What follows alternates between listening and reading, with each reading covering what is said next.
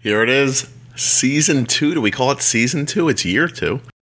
Episode 42 of the Juicebox podcast.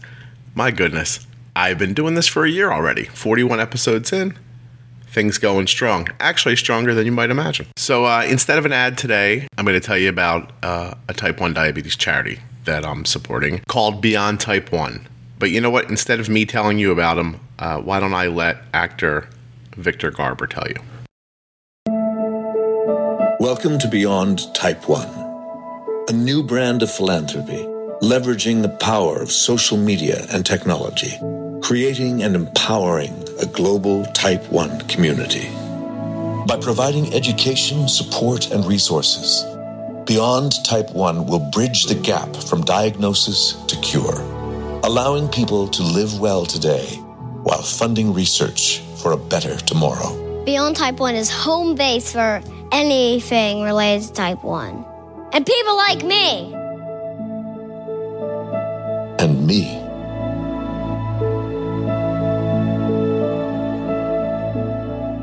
Join us. So when you're done here with this episode, why don't you check out beyondtype1.org. Uh, Beyond Type 1 was uh, started by by a few really great people, and they're supported by some names you might know, not just Victor Garber, but Sam Talbot and, and Nick Jonas.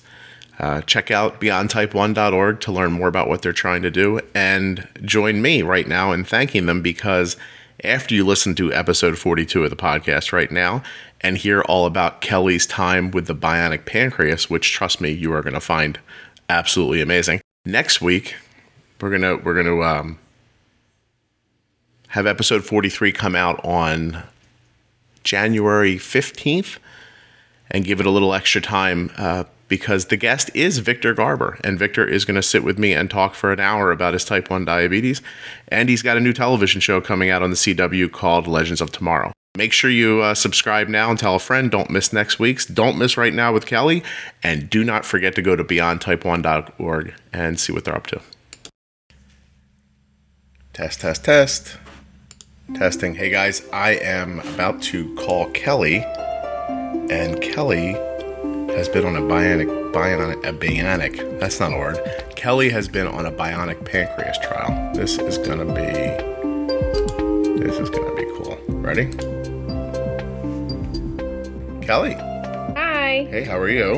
I'm good. How are you? Excellent, thank you. You contacted me actually a number of weeks ago and said I'm about to enter a bionic pancreas trial and maybe I could talk about it on the podcast after I'm done. And you are done now. Yes, I am done. Hmm. Okay, so a little background. How did you? Um, where was the trial at? How did you get involved?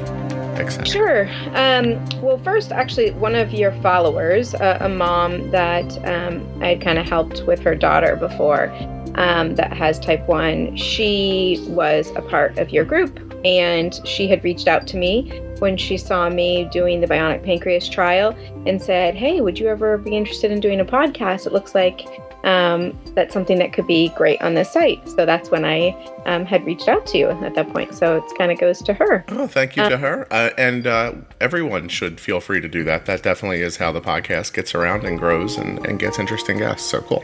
Yeah. So um, kind of my, my quick background is um, I've had type 1 since I was 13. Um, so now going on uh, 24 years.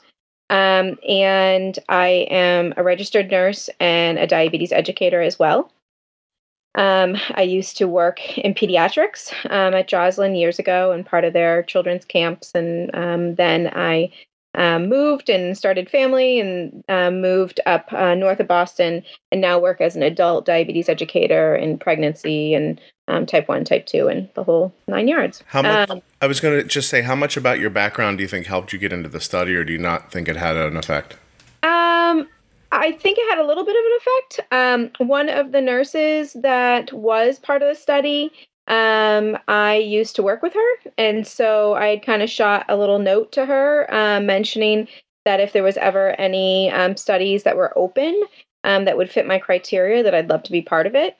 Um, and so she said she'd put my name in and reach out, you know, if anything was uh, to come up. Right. Um, but on top of that, um, I was at the American Diabetes Conference, um, and um, in June, and I saw uh, Dr. Damiano and Dr. Russell speak, and they were pretty hounded with everyone there trying to talk to them. So I never officially got to go talk to them.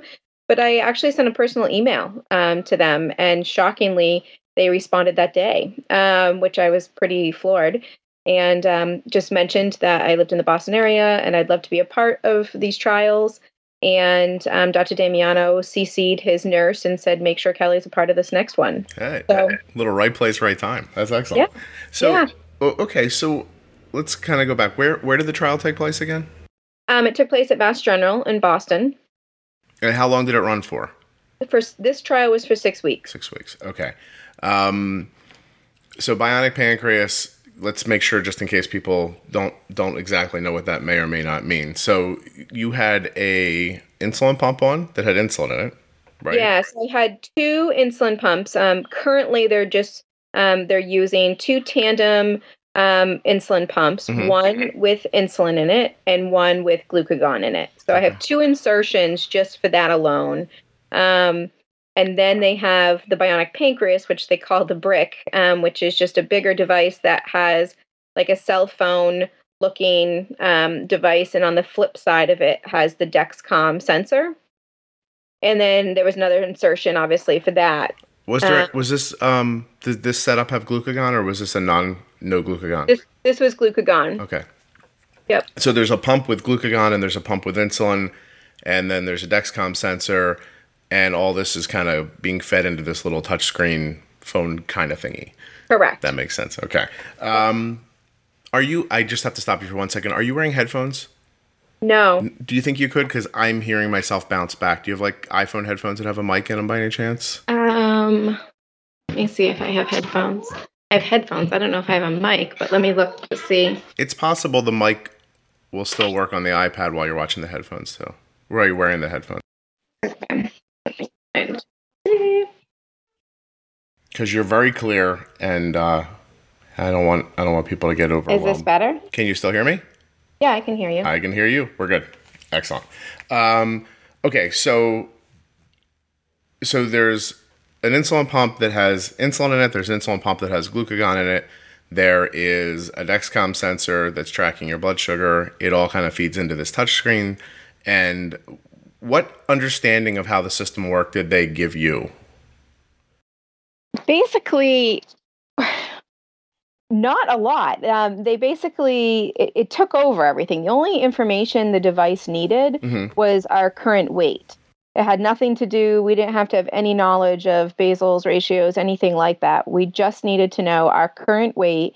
They plugged it into this device and based upon whatever algorithm the engineers have put into it it would start figuring out based upon starting point of weight how much insulin we needed background to continuously run and then um, the longer you were wearing it the longer it, um, it it knew how much you needed for food And so, So- the algorithm continued to make changes based on feedback that it was getting from the Dexcom and from the Dexcom every five minutes. It Right. basically that sensor every five minute reading it would track to see, oop, you're rising. Let's give some insulin. You're steady. Let's keep going.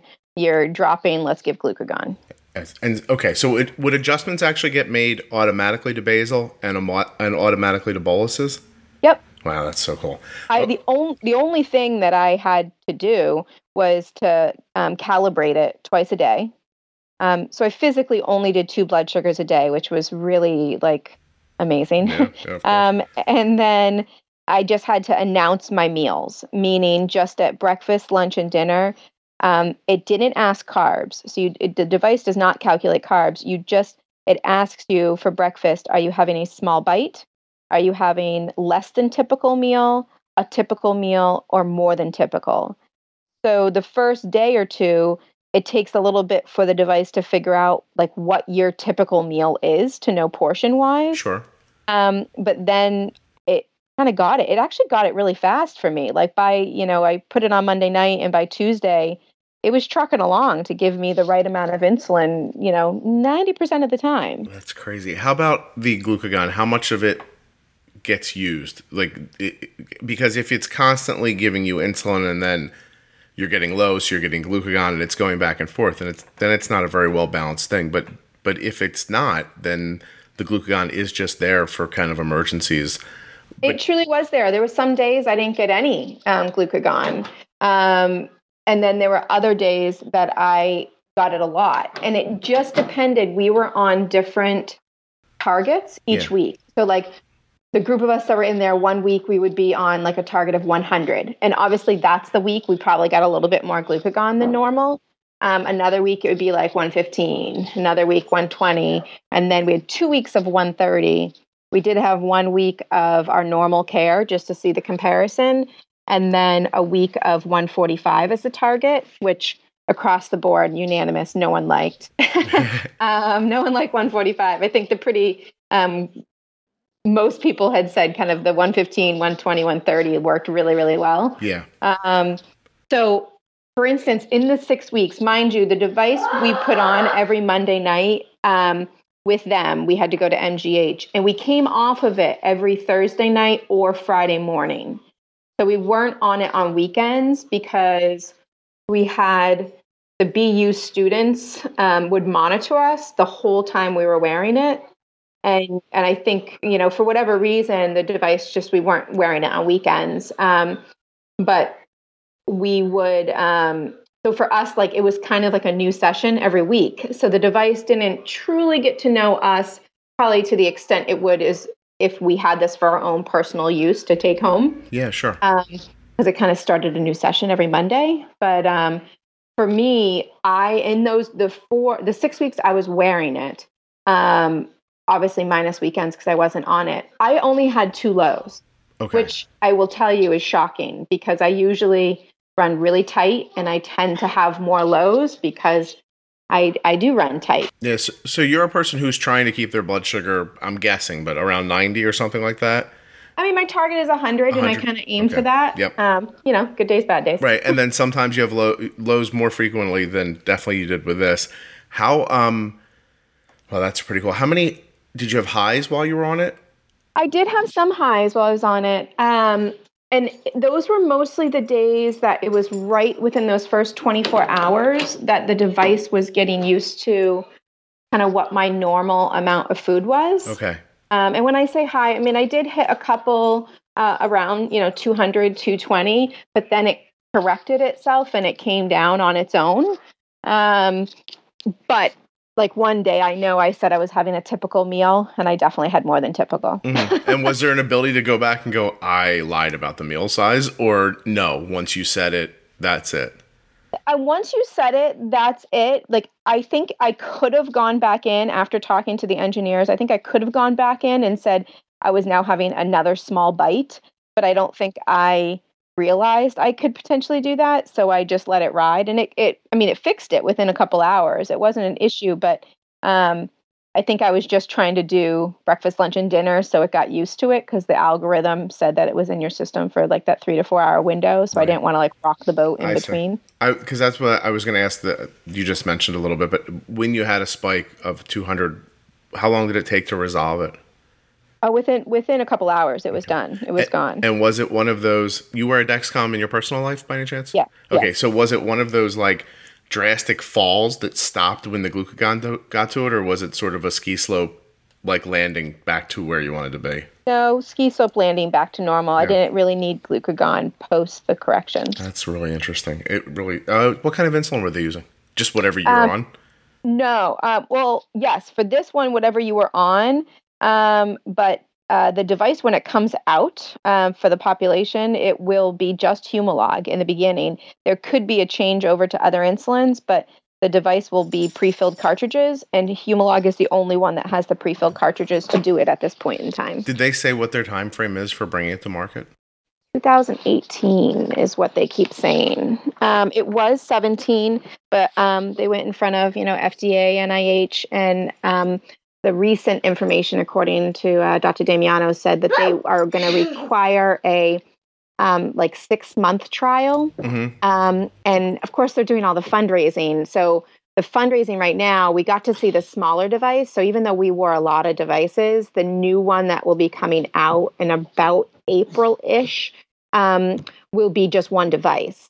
So we won't have to have the two pumps and the brick, you know. So you'll still have different, in, you know, insertion, but you'll have one physical device. So um, as you're describing how it works, something's occurring to me that, that never, as I thought about closed loop or bionic pancreas or whatever you end up calling it, I never thought of before is that it really is the it's the algorithm that you're that you're working on. It, it could be Yeah. any it could be any insulin pump. It could be any control panel. Like it's it's the algorithm. It's the software that that's the that's what when you see different people working on on it that, that's what they're trying to do. So I get, I'm assuming that after someone comes to market with an algorithm that works, then any pump company could, I guess, buy buy it or you know rent it or however the financials would work behind it.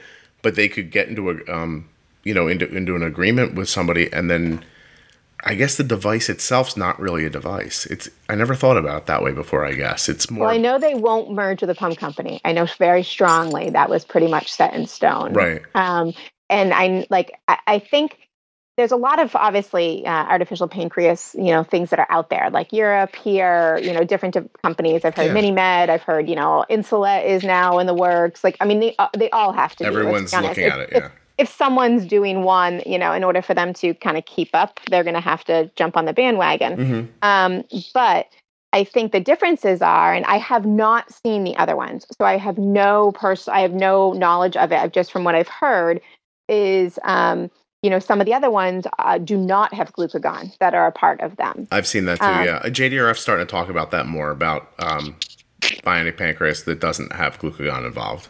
Yeah, and so I don't know. I mean, I don't have data. I don't know trials. I don't know anything of that part. I know only personal use. Um, I the glucagon was a godsend for me. hmm Um, if I didn't have that, I think there would have been a heck of a lot more lows.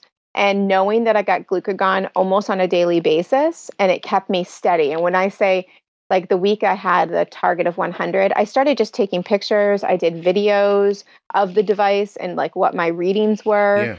Um, and it was pretty amazing that one of them, you know, the last day, you know, the target was 100, and literally from 11 a.m. until 5 p.m., I coasted at 97. Other than when I had lunch, I went up to a rockin' 123.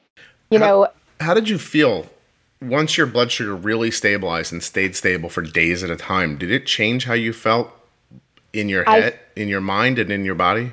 yeah, I've. I mean, I felt more energy. I felt, um, you know, I felt whenever my blood sugar goes high, I just, you know, I feel uncomfortable, like almost anxiety, kind of like. And I did, I didn't feel like that. I felt like almost just mentally more um, at peace because I wasn't having to panic that am I low? Am I dropping? You know, do I have glucose tabs with me? Do I have juice with me? Like always those checks that everyone does with Yeah. diabetes. What So do I have? You really gave yourself over to it then. Just Totally. yeah.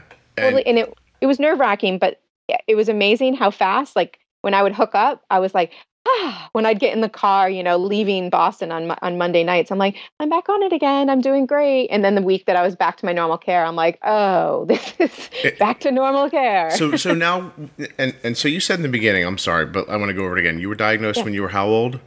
13. 13 and that was a long you So said about 24 years ago. 24 years ago. Okay, so you've had type 1 for 24 years. You're diagnosed back when I'm assuming someone handed you some syringes and was like, "Hey, go get them, kid." Yeah. Uh, right. And so you've been through a couple of, you know, changes in in the technology. Yeah. What is this a monumental leap between what you're even doing now? Because I'm assuming now you're on a pump and you're using Dexcom, which is pretty much best case scenario for people right now. Yep. Is this a monumental leap from that? 100%.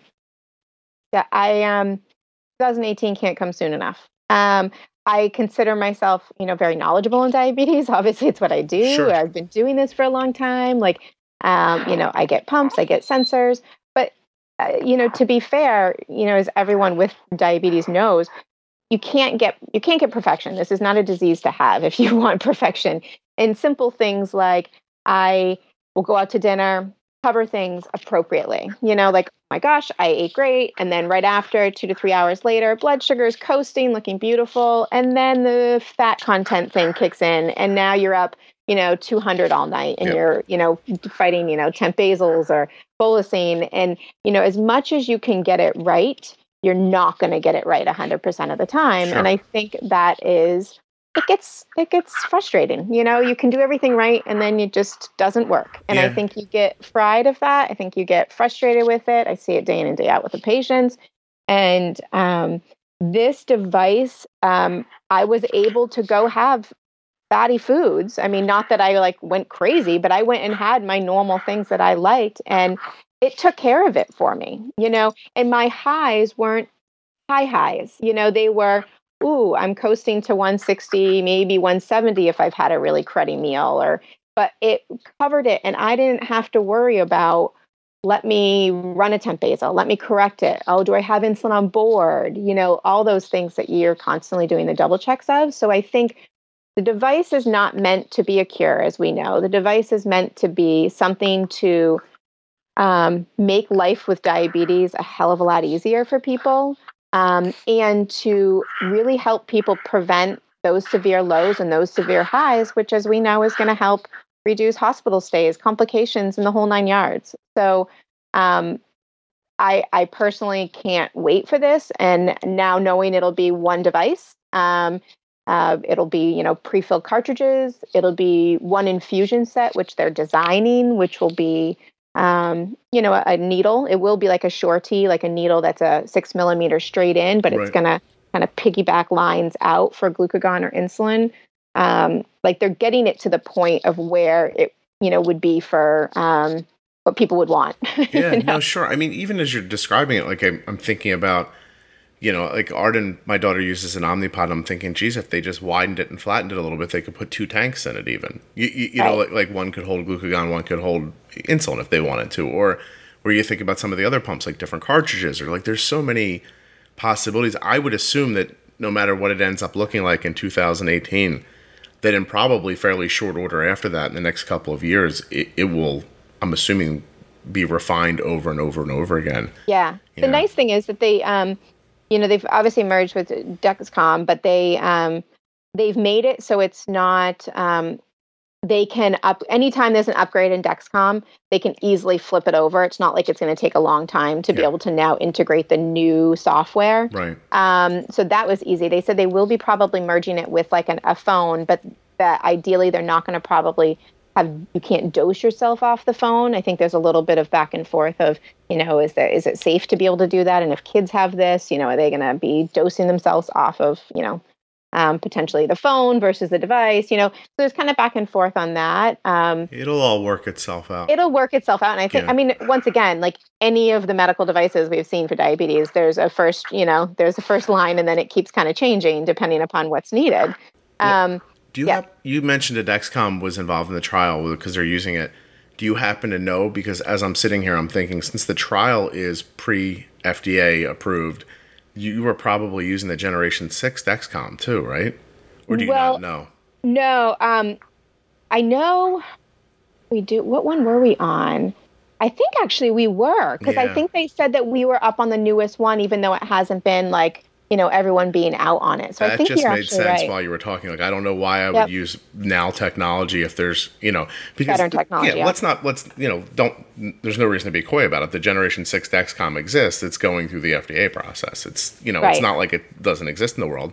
So if Right. you're going to use it for something that's not already not approved by the FDA, why not use what you know get everything kind of as as now as possible. So okay, so so then there's even like more predictive data that's coming because see you mentioned like if I have a meal and then later that night kind of the fat, you know, components kind of kick in. In a second I might get you to explain that to people. But Yeah. but so the the idea of, you know, you've had everything under control for a couple of hours after you've eaten, all of a sudden you start drifting up and then bang, you're 220 and it won't move. It feels like n- no amount of insulin. The real honesty of the fact is is that even without a you know without a, a bionic pancreas if at the right time you knew that was going to happen before it happened you could bolus for it but Right. there's too many there's too many influences it's nothing you could track as a human being and go oh i know that at this exact time this is going to happen but this sensor is is is seeing something happening before it's happening. And Yeah. then telling the, the device, look, we're going to need insulin soon, so we might as well do it now. And then that's how it kind of it's it, it's funny when you say it kind of overly simplistically like that. It feels like, oh, I should be able to do this without this device. You, Right. you, you know what I mean? And, and that almost makes it seem.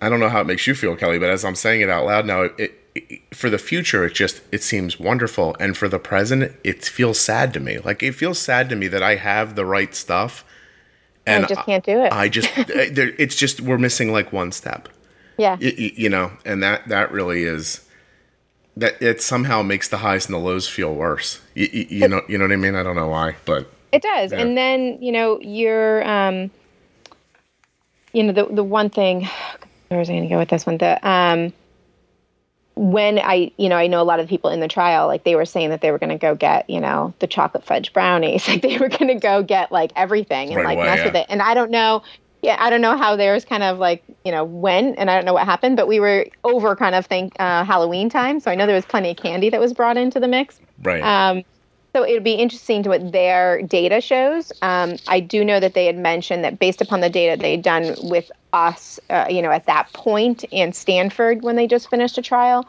that um, the data was showing that their average blood sugars were kind of A1Cs. I'm sorry, were averaging around 6.5 to 7.2, depending upon kind of where they came in and how high they were in initially. right. Um, but I so like.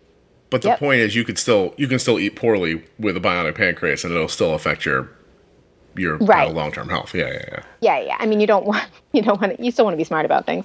Um, wouldn't wouldn't it be odd if the, bi- the if the implementation of the bionic pancreas caused type one diabetics to just eat like crazy and become overweight? Like a bunch of people who before that were like, you know, I'm in really good control of my health because I'm so aware of my blood sugar and everything. If they were just like, I got this thing and I eat pizza for two Time years, pig out. yeah, yeah, yeah, yeah. Trust me.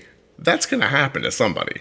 And- Oh, I'm at Yeah, yeah. point. But and that's such an it's such an odd because my daughter's a good example. She's just not really a sweet eater to begin with. Like Mm-hmm. I'm looking across the room at a bowl of candy from Halloween that I'm gonna have to dump in the garbage soon because she doesn't Yeah. really touch it. You, you know, it was Halloween for her was like going out with her friends and you take the candy because it's there. And Yeah, then yeah. she comes back and she doesn't, you know, you know, she had a salad last night with her dinner and, and she's 11 and she's like, I'm going to have a salad. I'm like, of course you are. While my son who's 16, I'm like, could you just eat something green? And he's, know. you know, no. And walks away from me. And he's so active and athletic that he just pushes through it because he's constantly moving and burning everything off and growing and all this stuff. And I'm always telling him, like, it's going to catch up. You have to teach yourself how to eat some of these foods that you don't particularly like. And he's the battles we all go through with our kids. Oh my god! So how many kids? You, what do you got? I mean, I, I hear- have two some children. I have a, a daughter who's seven and who won't touch a green anything and Mm-hmm. only eats candy. And um, and then I have a son who's four and a half who likes only fruit and vegetables. So you know, Yeah. two different extremes. Were you? But, did you? Did yeah. you by any chance um, have cravings when you were pregnant that are similar to how your kids eat now? Um, Happened to my wife, and that's why I was just wondering. I, I it could have just well, been. I no, not really? always. No. No. I mean, I was a big fruit person and cheese person for both, and my daughter won't touch either. Yeah, that's something. but who knows? They're just two opposites. yeah, that's so cool. Um, oh, and are we married? Yes. Okay. Yes. Um, And he came with me to listen to the Dr. Damiano because he's fascinated. I think my husband would love to someday just be their finance guy. well, I mean, obviously, someone's going to get someone's going to grab this brass ring and be first. And, Yeah, and, and you know, and have a and have a, a an algorithm that really works. But I, as much as you said that they they were really steadfast about we're not going to partner with a with an insulin pump company, that I understand. But you would think business wise they would have to license it at some point. um, I don't know, like everything. It, I mean, I and now No, I'm, I'm sure you don't, but yeah, I'm just but kinda- it sounded almost like, um, yeah, they didn't want to. They didn't want to merge with a pump company because obviously they've worked so hard, and you know the group of them that were there, they were with us the whole time. There's like you know five of them, and they're they were so nice and there for everything, and just a great team. And they, I mean, they don't want one of these big companies coming in and you know wrecking it, and you know all their hard work goes out the window, or they they don't want this to be a pump, and that's the big thing. I think from what I've heard, and once again, know nothing. I've heard that um, one of the pump companies, MiniMed, that's going to be making one, it really functions like you still have like a basal, you still have ratios, don't know any truth just from what I've heard that it's you still need to have that knowledge. And this is supposed to be you walk out of the hospital, you know, new diagnosis, you plug in your weight and obviously get taught how to use it, but it's pretty simple. Um, and not have to know what carb, you know, not have to know the background of carb counting and ratios and basals and how do you adjust this and how do you adjust that. So it's supposed to be pretty simple. Um, so I I think that they don't they just want to be able to make their changes, do the things that they want to do, and not have a big company kind of wreck it. Yeah, it's interesting. well, it is it is so interesting because they they have this algorithm, but they don't have pumps, so they're using other pumps and and then is that so? How would it break down in the end as an end user? Would I need to get my endo to write me a prescription for enough, you know, enough insulin pumps and to do all this, and then I would just take it home, and that's how I would use the pump. No, well, the only the the device they're going to make their own. So like they're if if actually I have a picture of it, um, but it's also if you go on their website, you know, bionicpancreas.com, mm-hmm. they have a new on that. I think it brings you to like their old site, and there's like a section where you can click, and it brings to their new one. It shows on there the new one that they have. They are not going to be using any pumps on the market. They have then created their own physical device. I see. Okay. So it won't have anything to do with pumps. It will be the Dexcom software that will be um, integrated into this device, but it looks similar to an iPhone. Okay. Um, it looks like it's a, like a touch screen. It's um, it has two cartridges that pop in. You see the tubing, um, the two tubing that will like kind of piggyback together, so they won't be loose out. Yeah. Um, and it'll feed into what they're now creating as their new infusion set. Right. Um, that's something that's not on the market, so they do have to make. Um, and then that's it. That's you know so because, so there won't be any pumps in, at all involved. Right. In it. It's just tandem while we're doing these trials, because but that's it. Yeah, because they're still working on their thing. And you know, it's interesting now that you said it like that. It made me think. Dexcom's the only outside company with a real, like, because no matter which bionic, bionic pancreas, you know, trial it is, and there's a lot of people making closed loop uh, closed loop systems.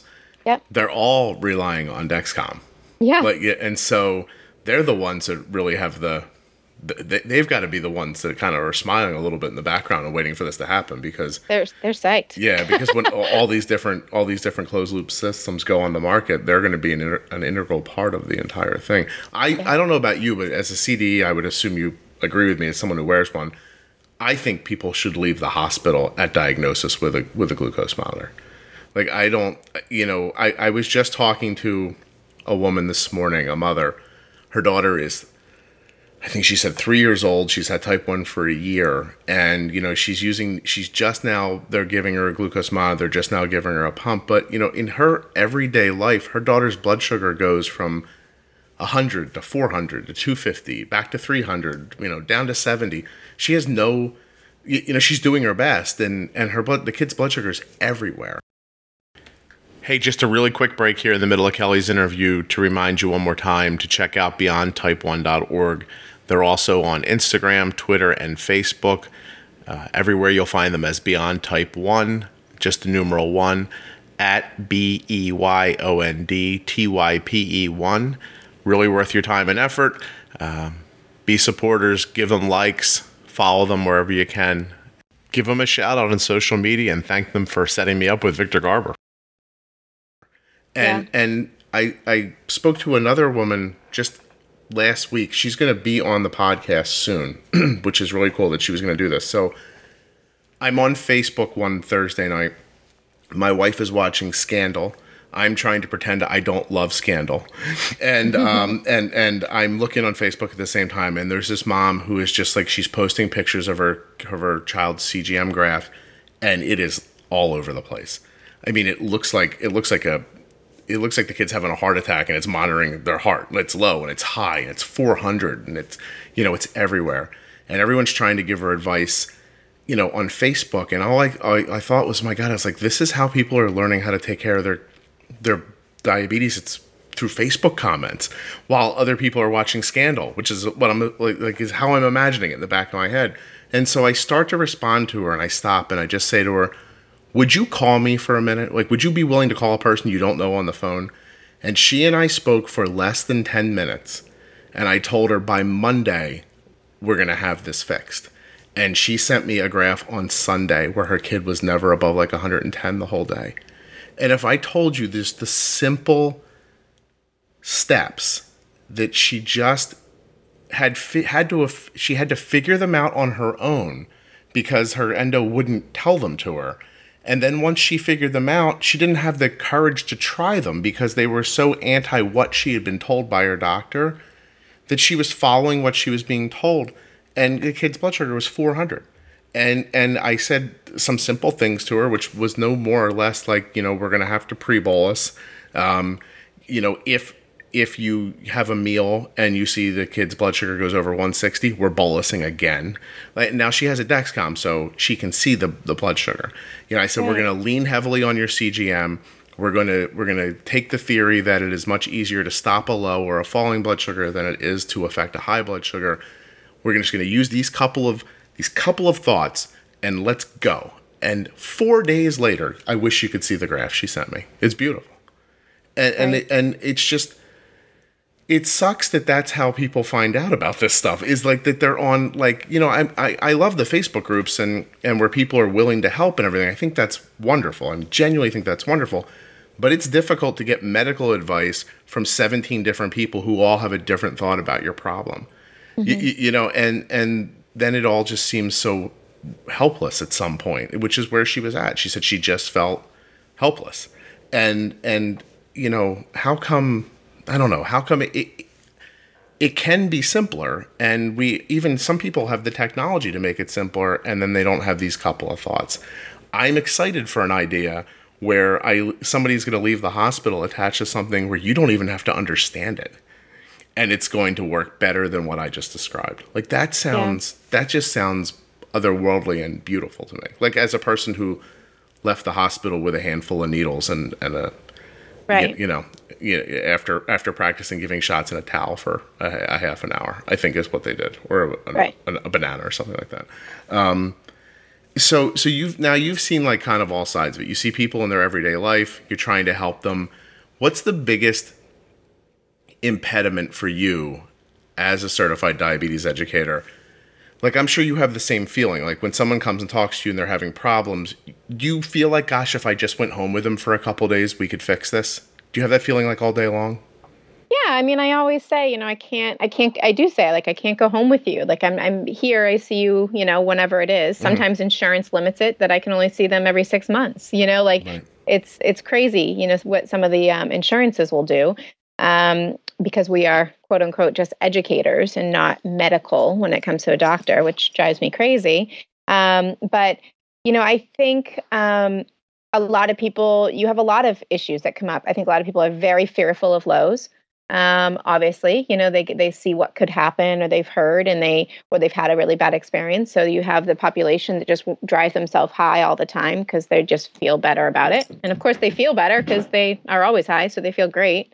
Um, and then you know you have um, you know at least uh, kind of in the adult world, um, you know, in the pediatric world. When I was in the pediatric world, um, I think the hard part is you're dealing with not just the um, child, you're dealing with the whole family. And um, I think it's depending upon the age of the family or the child, very difficult. I mean, it's got to be so hard as a parent to just sit back and and you know you want to be involved and you want to do everything you can for them, um, but also you can't do everything and be everywhere with them. You know, so having devices that are out there like sensors and like pumps, I think those can be very helpful. Um, especially now, some of the sensors that you know you don't even have to be with the child, and you can see you know the blood sugar on their cell phone or different things. You know, it makes them feel more comfortable. I am. Um, I am. As you and I are talking, I've been bumping Arden's blood sugar around. She had a spike this morning at like eight thirty. Yeah. And at ten fifteen, she got down to like seventy. Who is that? hey buddy she got down to like 76 and we've been bumping it up slowly for like the last 45 minutes she's 96 now i'm doing that because i can see her blood sugar right yeah. and like how amazing is that like you couldn't do i mean when i was diagnosed like you i mean there was nothing like that so i think things have gotten so much easier but they've also gotten a little harder and to the degree that i think um pump, pumps and and you know pumps specifically, I would say aren't for everyone. You know, we have plenty of population that come in and they just think that you know the device is going to be like a bionic pancreas and they do nothing and it's just going to take over. So you know, there's a population that's not good for pumps. There's a population that won't ever check blood sugars. So we know that's not safe with pumps. Right, right. Um, and, y- you know, you, I think that makes it difficult because I don't think that, um, you know, as we're talking about people walking out of the hospital, you know, with a device on, I think, yes, for some that would be probably, you know, perfect and then others it would it would not be good because they need to learn even the basics of diabetes for simple things like their pump breaks how do they even give an injection? Draw up you know figure out their doses you know? So i i think we do need to have some of that basic knowledge um, and it's also really overwhelming. Oh like the God. diagnosis is so overwhelming for yourself let alone if it's now a family involved the family. I uh, totally understand what and because as you get more time with diabetes you start thinking you start having these thoughts like well why didn't someone tell me this and then if you can put yourself back in your own shoes at the beginning, I, have said before, like if someone would have told me all that on day one, I may have just drove the car off an overpass on the way home. Totally. You know, and yeah. been like, you know what?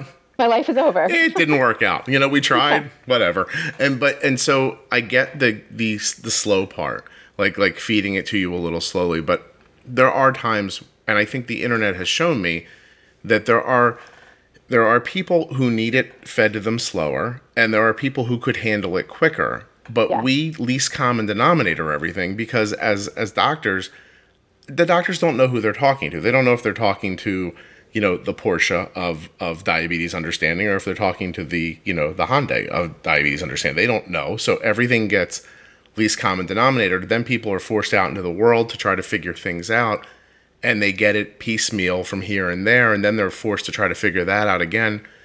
That and that ends up taking years, like literal years, to to to pull it all together. And in that time, you, you come to realize that you know all that you know. Sometimes if you could just, like you said, go back to the doctor more frequently and make more adjustments, but their insurance doesn't you know doesn't allow for it or whatever it ends up being. I just i hate the idea that a doctor uh, makes an adjustment to someone's pump and says come back in three months and we'll look at it again and see what happened. Right. like that just makes me sad i guess. Yeah. You know? Yeah. And so that that's the best that that's the best we could figure out. Because honestly you know if my story is telling you anything from the other night and will tell you when i when i speak to this person and and and put out like when she tells you how this weekend went when she and I were talking, she's struggling for a very long time and in four days understands it so much better now than she did before. And not because I am some magical person, just because I knew a couple of things to tell her to look out for. I took her, I, I knew a couple of things to tell her to do, and I and I changed her attitude about how to approach it, and that was it. Yeah. Yeah, you know, and so I get your point. Like I get that if the bionic pancreas goes on and then six months later stops working, that you would you would genuinely have a person who was like, I have no idea how to take care of myself. Yeah. Um, that that is scary too. But the whole what scares me the most is the apathy that grows after a while. You know where um, my blood sugar's 200. This is the best I can do. I guess this is where my blood sugar is going to stay. And then, yeah, so many people come in and they'll say, "Oh, things are things are going pretty good." Like first thing, I'm always you know, how are things going? Things are going well, good. You know, any issues, concerns? No, I think things are going pretty good. And then, you know, different people's concepts of good is so different. You know, mm-hmm. I have someone that came the other day and, you know, her pump, you know, two week average was 129. And she was like, I'm doing okay. I'm like, really? I'm like, you're doing beautifully. Let's just make sure you're not bottoming out all the time, you right. know, to achieve that. Um, and then, you know, the next person comes in and they have, um, you know, their average is 212, you know, for two weeks. And, you know, to hit a reading below 140 is, was pretty shocking. You couldn't even see anything, you know, there. And they were saying it was okay. So it's like trying to change there two different people, like what's, um, what's safe, what's not okay. And just everyone perceives their um, control so differently. And um, that, that's hard do you talk to people differently if they have a glucose monitor versus not having one about being more aggressive with insulin? Specifically. Yeah. yeah. yeah. They can. I mean, they can. And honestly, this week in my office, um, there have been a lot more people that have been asking about sensors. You know, some insurances are still kind of sticklers about it. The the downside is, I mean, I do deal with type two diabetes as well. is you know they don't get the coverage, which stinks because I have a lot of people with type two that are on insulin that Would really you know benefit. are all over, and, Yeah. and they would truly benefit. But the insurance companies don't see it like that at this point. Buddy, buddy, what's his What's his name? Can we? Colin, Uh, Colin, how you doing, man? Can you hear me? yeah, he's now running in He's the like room. he's like no. Um, that's funny. The one thing I do want to say though, Please. before I forget this with the sensor, is that I um, exercise. I know, especially with kids. Um, I know they've been going out to like the um, camps and doing um, trials every summer with the camps, um, which is great because they're seeing you know them right in the action of going crazy with sports in all ages, and it's wonderful. They're going to be the ones to really test the waters. Um, but I have I usually do exercise each night, and so one you know when I was wearing the device, I found like one night I could see on my Dexcom that I was kind of I was like starting off exercise 120. I was just kind of waiting to see what would happen. And by the end, I started to see, you know, it was nose diving down. It got to like 80 and it started looking like it was still dropping. And I got to the, it went to like 70. And I'm like, okay, am I going to have to treat? Am I going to, you know, Right. just let it ride? And so I decided to let it ride because I felt fine.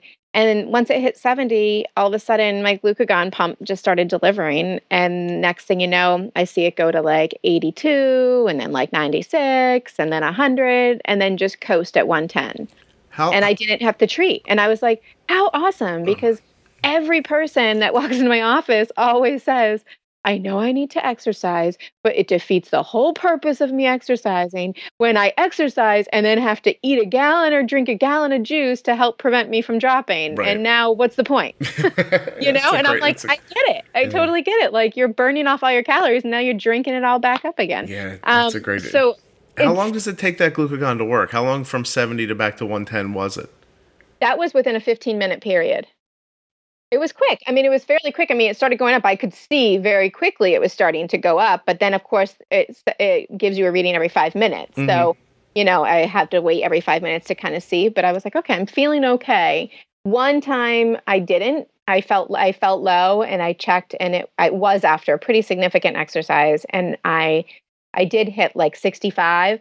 And normally I would have just said, let me see what's going to happen. Um, but I really just felt low. Mhm. So I said. You know, and I wrote the study monitors, you know, the doctors, and I was like, I think I just want to treat. and they were like, go for it. You know, go do whatever you want to do. Here's an interesting question about being on the on the on the bionic pancreas study. When you were 65, did you ever get your meter out to see? Did you ever check it against the Dexcom? Yeah. Yeah. How frequently was it not correct? Um, it was usually my well. Now this is I wear an Omnipod as well, Mhm. um, and I was um, one point difference the two times that happened with me. Like so, one said like whatever sixty five, the other one said sixty six. Like it was right on the money. Yeah, Dexcom's usually really, really accurate in the lower blood sugars. Yeah. Um, like super accurate, actually. Um, because that's just, I mean, as you're thinking about it, like you're, I mean, everyone who's used a glucose monitor has at one point or another been like, this thing tells me my blood sugar is 110 and I tested and I was 180. You, you know, like, and so what happens in that situation? Is that addressed in any way? Like, I mean, how do you come to market when you can't be 100% positive about it? Is it, did, did anyone talk about that, or even in your own experience? Like, did you want? Did you find yourself wondering about it while it was happening?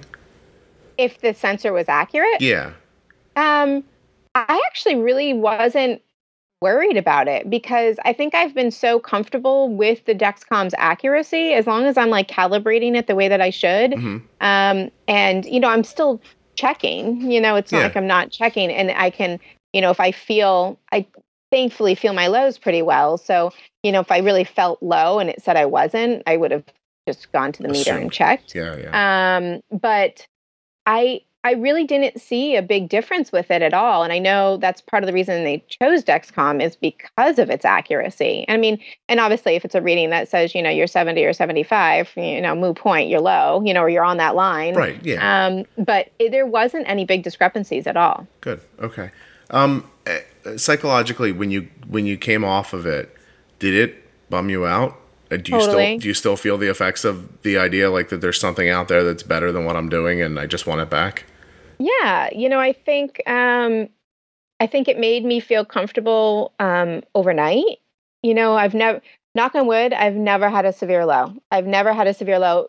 excuse me, meaning needing, you know, um, 911 assistance, the glucagon, anything. Like I've caught them all and I've had some, you know, pretty significant lows, um, but never an unconscious episode. And so I, um, I don't feel like that's you know going to happen but you never know. I mean things could change. Sure. But i still felt comfortable being able to you know in the middle of the night you know just press the button see okay you're fine and really see how steady it was. That for me was just so shocking to see how steady. You know it's one thing to say you know your blood sugars are doing well but you know you're going from you know you know 150 to 80 to bumping up going down. But to coast was just Uh, it was amazing to me. different and feeling. Yeah, it's just a different feeling and I think, you know, as everyone knows when you're low, you don't you don't feel good. I mean, and then to go from a low then to often over treating, which happens, you know, a good chunk of the time, you then go from low to high and your body does feel like a roller coaster ride and you feel crummy and you know i've heard my kids say you know you're cranky you know do you need juice or you know what's wrong? I'm like oh great. I never thought uh, about it that way. That's got to be a real indignity to have your small child be like hey mom. small child. Yeah. i know. It's like okay. Well i must be really rude today. Like i'm really mean. Mean mom today. But um you just don't feel great. And i and i um you know my husband the other day said to me I was like, I'm starving, like to the point that like shaky starving. And he doesn't have diabetes. Mm-hmm. Uh, he was like, I'm just really curious. Like, I feel awful and I feel like I could eat everything in this cabinet right now. And I'm like, all right, I'm just curious. I'm like, well, I want to check your blood sugar. Yeah. And so I did. And first of all, he was a total wimp and was like, oh my gosh, that hurts so much. I was like, you're such a baby. He's like, I can't believe you have to do this all the time.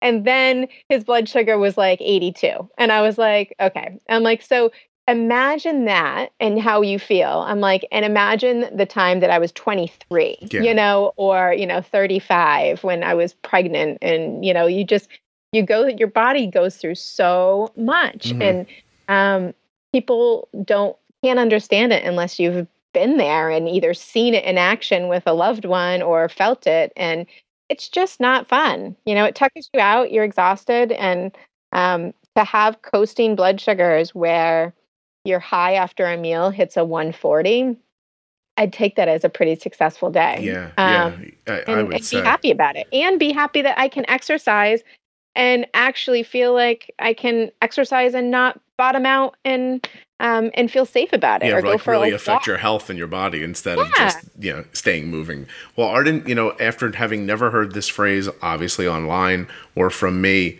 uh, after a pretty bad low recently, she used the phrase, I felt like I could have eaten the kitchen. And I've heard other people say those words. Yep. And so it must be a, pr- a pretty specific feeling if everyone feels exactly the same way after they've had that thought. Oh my you, gosh. You know? Yeah. Mm, yeah. Talk about like all of a sudden, then at the very end, you see like wrappers and stuff all over. You're like, oh gosh, look what I just like took just in today. What I do. Like, and now it's like, well, what do I do to cover that? Yeah. Well, that's you know? the real boy. That's the real nerve moment too, isn't it? When you your blood sugar was just 30, and 10 minutes later, you're like, I got a bolus right now. Yeah. You know, that's a that's a big leap to make. It really is. So. Yeah, and most people never want to do it or they don't do it and yeah. that's why you then see the 400 later yeah. i am um, bolusing in those situations with my eyes closed like going like come on like i don't want to do this all day and i don't want her to feel like this again you know it's funny like so arden's 11 and she's hit a growth spurt of the last in the last couple of but in the last couple of i would say six weeks there's been a lot of growing going on and her endo day is actually today so she's getting her a1c done in about four hours from now and i'm pretty sure her her A1Cs for almost two years has been right around six, 6.2, 5.9, like right in that range. And and every time we go, I say to her, look, prepare yourself. I think it's going to go up this time. And sometimes it, it doesn't, and she laughs at me. But it, it, this is the time. It's going to go up. Like I really struggled mightily to, to handle blood sugars for a few big chunks of time in the, in this last three months. And even yesterday, as I've finally gotten things back under control, and I guess her growth period has kind of slowed down. I, if you looked at her graph from yesterday, her 24 hour graph, she was only above 150 like four times, but the graph is so jagged. Like I was fighting constantly all day long. Like I couldn't yeah. just get it to be steady. And steady is something that I can accomplish you know, a number of times a week, you know, for, for long periods of time. Like her on an average day when things are going the way I expect it to, she goes over about 150 once or twice. and only stays that high for about an hour. And so like that's a, for me that's my great day. That's that's where I know I did everything the way I know I can.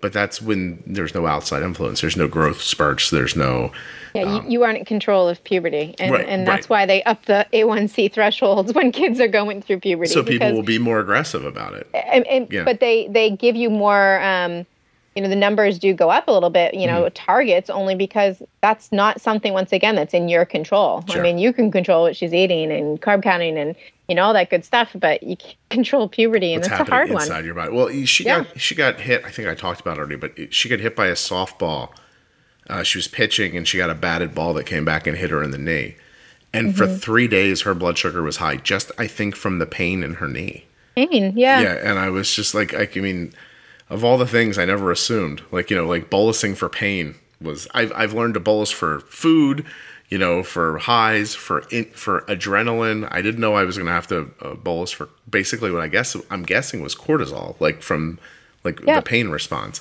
Yeah, yeah, it's something new and fun, like every day. Yeah.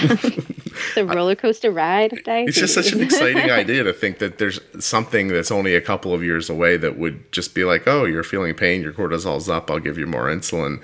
You know, that that sort of thing is that's exciting. You know? Like Big Brother, having another thing there to help you, you know, and and um, you know, I, I know like at the end of the study, you know, the group of us, there was ten of us that were in this round, and um, you know, they had asked, you know, would you if this was out, you know, to market, you know, with um, they asked potentially if it was out with insulin first before the glucagon piece of it, because if FDA, because glucagon is the new new piece of it.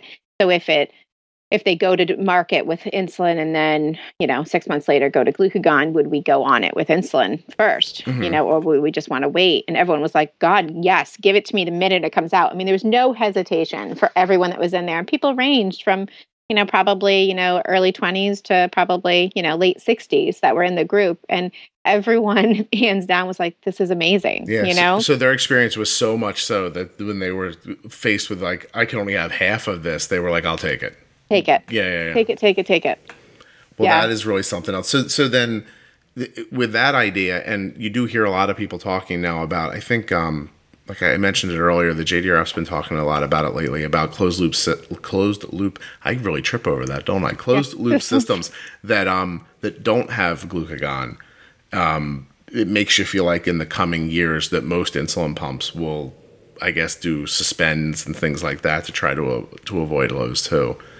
Yeah, and I think that's a good um, I think that would be great. The one thing I have to say, and, and, and I know I might not make some people happy about this, but it's what I see with constant people coming into my office is you can have a device that's going to threshold suspend or stop you, you know, from going low, but your device needs to actually be accurate. You right. know, so that's the issue currently is that they uh, you know some of the stuff that's out there is not accurate. And i have probably 70% of patients come in completely frustrating ripping things off them saying i'm done. You know work, i'm yeah. turning off this device. You know i'll just use it as a pump. There's no point um, or switching to a different sensor to say altogether i just will even wear a whole new device if it means i can have accurate data. So mm-hmm. I think it all comes down to how accurate this device is because yeah. if it's not accurate it just doesn't they matter. can say everything that they want but it's just not going to fly. Right right. It, it's meaningless if it doesn't work correctly. It, it can yeah. work but not if it if it's not accurate it's the right word. I was looking for a better word but there isn't one. Without no. yeah without the accuracy it's all meaningless. I, I actually put someone on yesterday. I have someone that you know is wearing an, another sensor and um and and their pump as well. And she um you know her mom's an endo and she came in to me and I've seen her for a long time and she just said, I am so frustrated. Like I can't deal with this anymore. She's really smart. Like she's got her stuff together and she's like, I need a different sensor. I need to try something different. So I have one, um, you know, professional one for Dexcom, and I put it on her, and I said, "All right, here you go. Wear the both." I'm like, see your pros and cons. I'll be curious to see like what your thoughts are on accuracy. You know, you like one versus the other, like what? And she's like i can't wait for this. Right. she's like so this whole next week she's going to be doing that. And um, she's like i i'm excited. And she's like i'm going to be logging everything down. I'm like i know you will. But um, it'll be interesting to see because she's got both of them on at the same exact time same exact you know eating everything's the same and we'll see kind of what her results come out as. Well, it really is, and and I I know what I expect her her experience to be like, and it, it it's tough because it sounds like you're trumpeting for one company over the other, but you know. Dexcom is really that's the gold standard at this point, you know, and whatever else exists in the market, it, you know, it just doesn't do the same job. And so, you know, at some point, you, you got to just say that, you, you, you know, right? Yeah, and that, and, and I, I like, and like I said, like, I, I feel bad, but I, I, um, you know, to be fair, the population that I do have, you know, probably, you know, 80% of my patients are, you know, MiniMed pumpers. So nothing against their pump. It's just the sensor that is just not been accurate. And, and, you know, some people, I think, um, you know, they find that it's been okay, but just, you know, lots of calibration errors or this, that, and the other. Um, but it, once it'll get there, I'm sure. I mean, they're going to have to get it up to par so that, you know, it can compete with it. And they will. I yeah. mean, they're a big company. Like they're going to. It's just, what's out there today has not, um, you know, followed into uh, what I was hoping would be when when it had the whole threshold suspend. Because now I just have patients that go high. Yeah, you know, right. So, and it stinks too because it's it, it, no matter if it's a bigger company or a smaller company, and some of them are smaller. You know, um, you know, Insulet's a smaller company. Right. MiniMed's a bigger company. E- even if you're a big company, it's not a, you're not making a ton of money on insulin pumps. So right. it's it's hard for them to do the R&D that's necessary because they're not they're not seeing the return. Even if even if the whole world decided to put on a MiniMed insulin pump they still might not be making enough money to to do the R&D that's really necessary which is where you have to really give it to Dexcom for for saying in the beginning, we don't even care if we make money. Like we're going to mm-hmm. use our, our, our startup cap, our capital to make this right, and then we'll worry about making money later. Like, and don't get me wrong, yeah. I was on Dexcom when it first came out. It yeah. was horrible. Oh no, I know. Yeah, yeah. Uh, Arden didn't have so... Arden didn't have the one you had probably, but we started with the seven plus, mm-hmm. and it basically the seven plus was the arrow. Like that's how I thought of it. Yeah. Like, yeah, yeah, is she going up or is she going down? This number I don't even look at. I, I finally tore it off during my first pregnancy, and because the alarm would go off so much that it said I was low when I wasn't, and I couldn't get the alarm to stop, so I would hide it in my guest room under the pillow.